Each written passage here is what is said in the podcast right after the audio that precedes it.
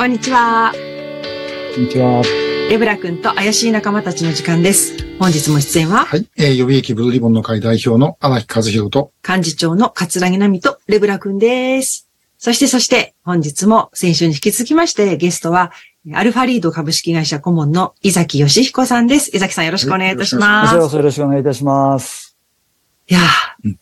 今日はもういきなり聞いてみたいと思いますが、現在の日本の安全保障、どんな風にご覧になってますか？そうですね。まあ、あの、周り周辺国との関係って、私はあの2年半前に退職して、退職する前が、あの、中央情報隊の副隊長、まあ、情報旗で最後を終えて、まあ、当時の国際情勢っていうのは、まさにこう、一番中心でですね、見てきたんですけれども、やっぱりそこから一番大きく変化したっていうのは、ロシアとの関係。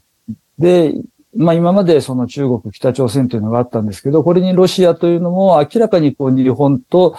なんですかね、ライバルというか敵対するような関係になってしまったことによって、日本を取り巻く安全保障環境というのは格段に難しくなったなというふうには思っております。うん確かにね。体感されてから本当、激動の世の中ですよね。そうですね。まあ本当にこういう動いている時期だからこそ、その自衛官の方々には本当に頑張っていただきたいし、まあ、我々辞めたものもですね、協力できるところはしっかりそれぞれの立ち位置でやっていく必要があるのかなと思っております。こんな中全く動かないように見えているのが拉致問題なんですけれども、そうですね。についてはどんなふうにご覧になってますでしょうか？はい。まあ私もあの、ブルーリボンの会には参加させてもらってるんですけれども、そのきっかけになったのが、あの、武田邦彦先生っていう、まあご存知の方も多いと思うんですが、まあいろいろ発信をされてる方で、たまたま先生が私が、あの、今、月の半分ぐらいを過ごしております、石川県に何かの講義で来られてて、そこに、たまたまちょっと私が行って、全くそこと関係なかったんですけど、セミナーみたいなのやられてて、で、そこの会場にちょっと用事があって行った時に、中に入れられて、で、その時に武田先生からいきなり、あの、自衛隊はなんで拉致被害者を救出に行かないんだって質問されてですね、いやいや、そんなことここで聞かれてもわかりませんみたいな感じで、まあその時にお答えしたのが、やっぱりやるんであれば相当準備をして情報を集めて段取りをしないとすぐ行ってどうこうっていう話じゃないんですと。ただ、それもその国家としてのその命令がなければ自衛隊は動けないんですというお話はさせてもらったんですが、まあ確かにその通りだと思うんですけど、ただ、それだけでいいのかなっていう思いがあって、そのブルーリボンの会に入って、もう少しここを、まあ、深掘りしようと思ったんですけど、あんまりすいません、活動できてません。えこれから期待してます。うん いかがですかうんまあ本当にね、あの、だから、ね、間違いなく実力はあるはずなんですよね。で、私もまあその予備自衛官になってから、あの、実はまあ時々あちこちで言うんですけども、あの、二つ驚いたことがあって、えー一つは、まああの、我々の時代なんて特にあの若い頃は、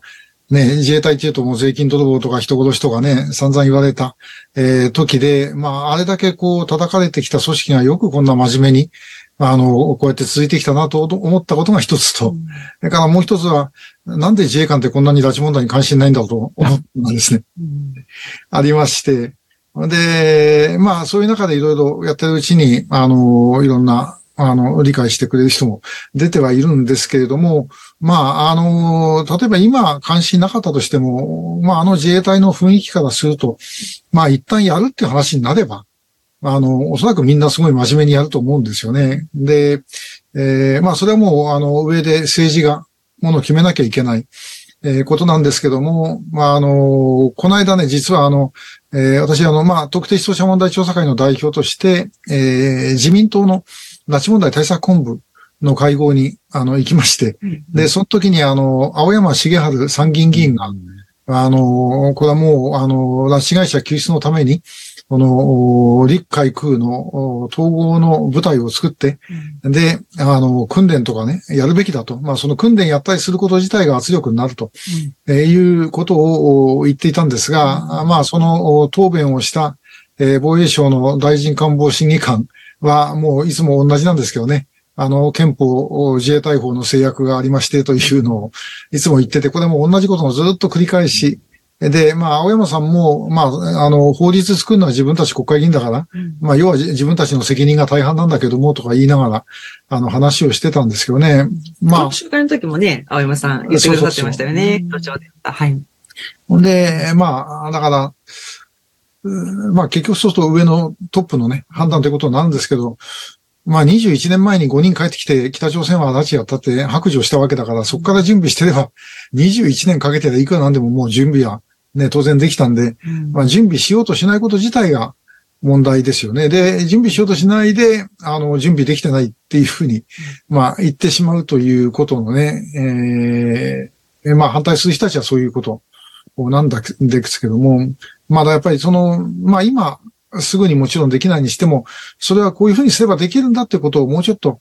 ね、あの、プレゼンテーションしてもいいんじゃないかなとは思うんですよね。そうですね。やっぱり、あの、私は、あの、現役の頃に、まあ、半分ぐらいは、半分までいかないですかね、情報系の仕事もしてましたので、まあ、そういう意味で言うと、やっぱり一番大事なのは情報だと思うんですよね。で、まさにその21年前ですかね、帰ってきた時って、まあ、私もその状況は見ておりましたので、あ、ここから進むんだなっで、ここからいろいろ情報を取っていって、で、いろんなアプローチしていってっていうところが、結局あのままプツンと切れた状態になっている。で、あの、本当に何かオペレーションをやろうとしても、一番大事なのっていうのは情報になってくると思います。それが本当に官民、いろんな形で、まあ本当にこれあの、戦前の話をすると結構こう、いろんな人が潜って情報って取ってたじゃないですか。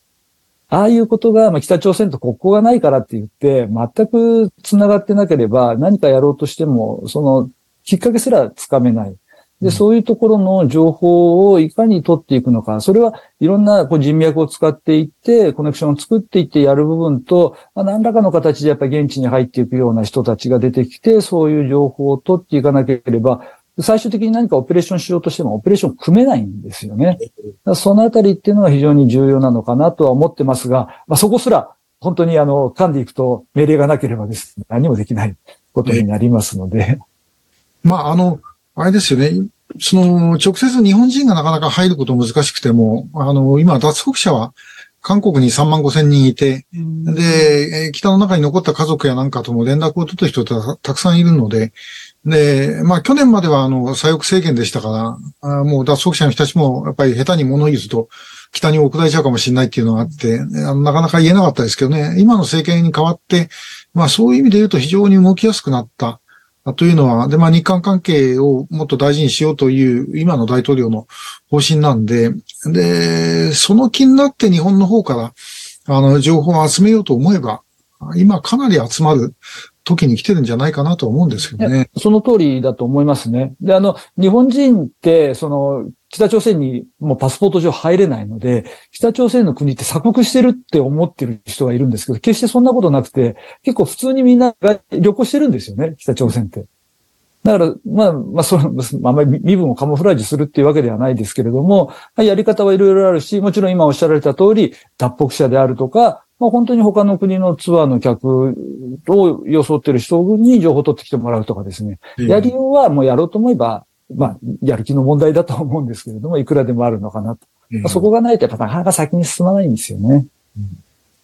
うん、まあ今、あの、その、まあここ今特定消費者問題調査会の事務所なんですけども、まあここでまあ放送とか、あの、北に向けてですね、流して、その中で、あの、まあ、私が、あの、日本語朝鮮語の放送なんかでもちょっとやってるので、